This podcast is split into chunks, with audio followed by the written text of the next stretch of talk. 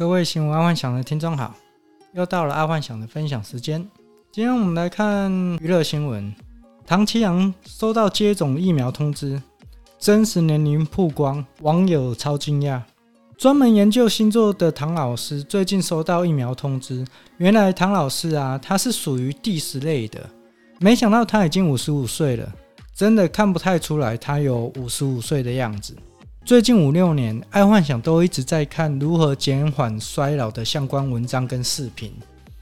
其实，对于如何减缓衰老的方式啊，不管是从东方或者是西方，它最终好像都是指向同一个地方，也就是利用断食。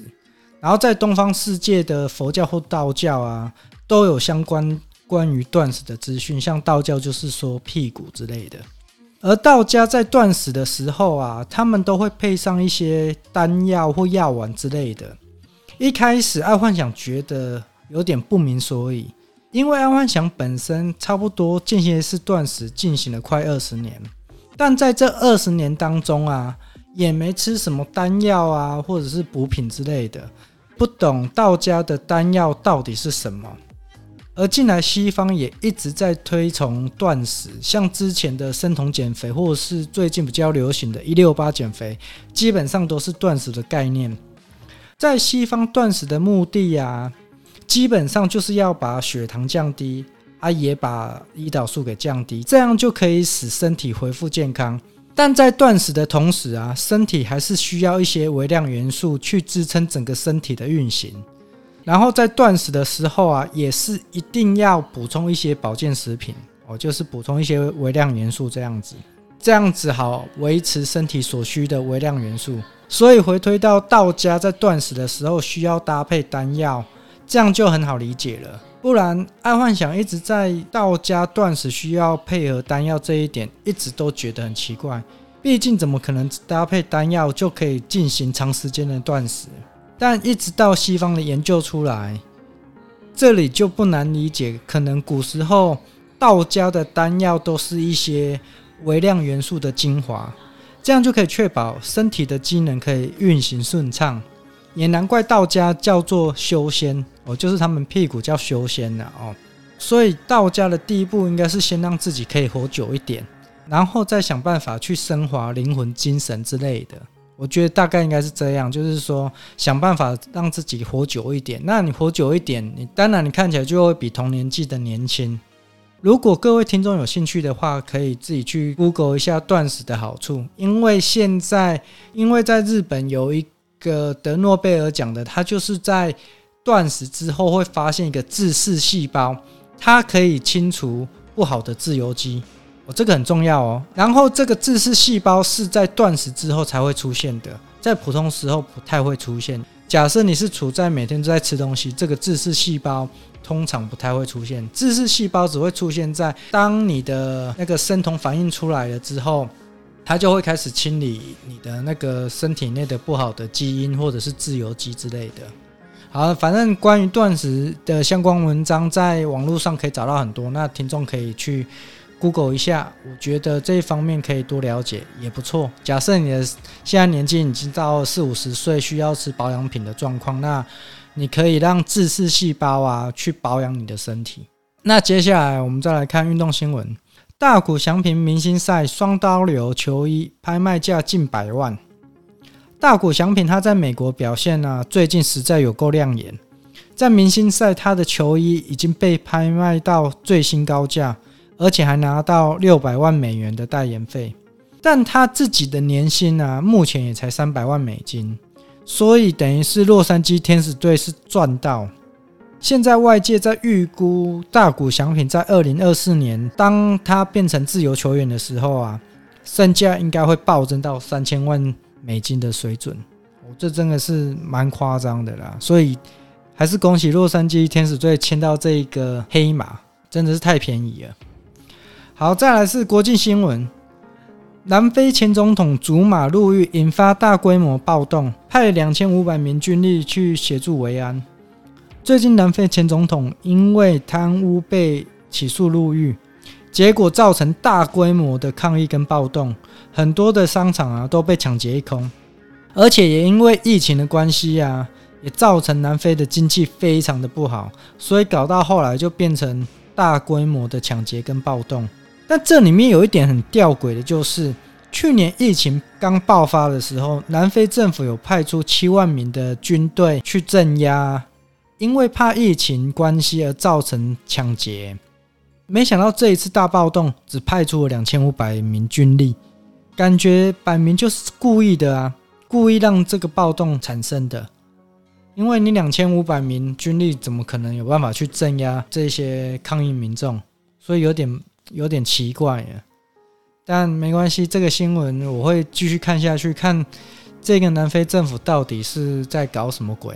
有可能他是故意的哦，但是目前还没有太多的资讯，所以爱幻想也没办法猜测出来他为什么会做这么大的反差。就是在去年疫情出来，派了七万名去镇守。现在有暴动了，反而只派两千五百名，这还蛮怪的。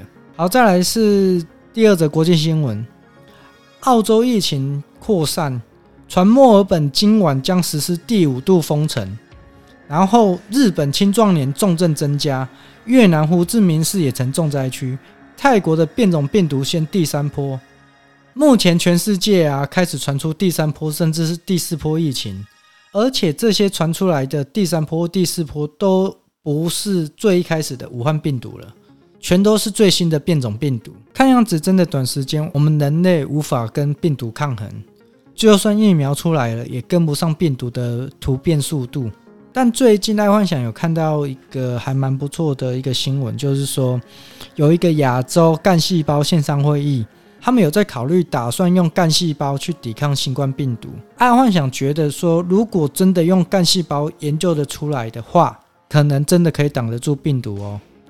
毕竟干细胞在细胞界里面算是神一般的存在，因为干细胞就好像是类似细胞的爸妈，或者是祖父祖母，反正就是它是只要有干细胞的存在，等于是它是一个完整的细胞，大概是这样。好，再来是生活新闻。BNT 留给学生，这个族群轰爆政府，又被插队，然后纾困也没份。目前郭董、台积电跟慈济都要各捐五百万剂的 BNT 疫苗，结果竟然传出说要先给十二到十八岁的学生先打，结果造成目前在社会的中间分子啊，整个怒火中烧，因为在社会的中间分子，他们上有父母，下有孩子。结果竟然在下一波 BNT 的疫苗到来之后，他们竟然不是先注射的对象。这个决定让爱幻想觉得这个政府到底在干嘛？老人就算了，学生也被列为先打对象，这个决定真的是很不合理。毕竟目前社会的中间分子都是要出外奔波赚钱的一群，然后你不让这些赚钱的这一些人先打。给他们接触的人才多嘛，然后你不让这些人先打，然后先先去打学生，我觉得这个真的是莫名其妙。再接下来两则生活新闻：五个长辈闯关混打疫苗，台中的快打站开始全面加装连线系统。啊，这是第一则，然后再第二则是基隆两名医师企图混打疫苗被识破。台湾啊，越来越多人开始加入疫苗混打了。不过国外是 AZ 加 BNT 啦，啊，然后它的效果也不错。但台湾他们混打的是 AZ 加莫德纳，啊，也不知道效果如何。有一点可以肯定的就是，应该是差不了多少。毕竟 BNT 跟莫德纳都是同种类的疫苗。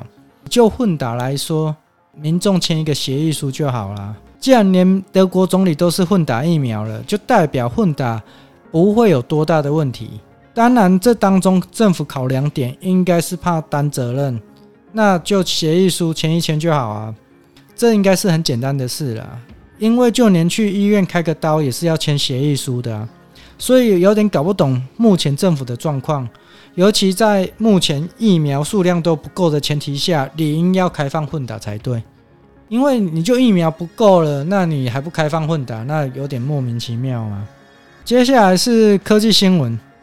Amazon 收下了 Facebook 的卫星网络团队，Facebook 决定要退出宇宙大战了。以爱幻想看来，现在就剩下亚马逊跟 SpaceX 两个可以玩了。就以长远来说，可能亚马逊也无法跟 SpaceX 玩，毕竟 SpaceX 的成本优势实在是逆天的夸张，这不是很简单就可以追赶的。而且，就算在未来亚马逊也发展出可回收的火箭好了，但还是有卫星总量的问题啊。目前地球只有开放四万多低轨卫星，而且一旦布满卫星之后啊，就不能再放置低轨卫星了。所以算是先抢先赢的概念。如果等到亚马逊把回收火箭做出来，可能外太空也被 SpaceX 的卫星给占满了。目前来说，SpaceX 算是在卫星网络这一块，它算是王者，找不到对手了。好，那今天阿幻想就跟各位分享到这，记得帮阿幻想按赞加分享哦。晚安，拜拜。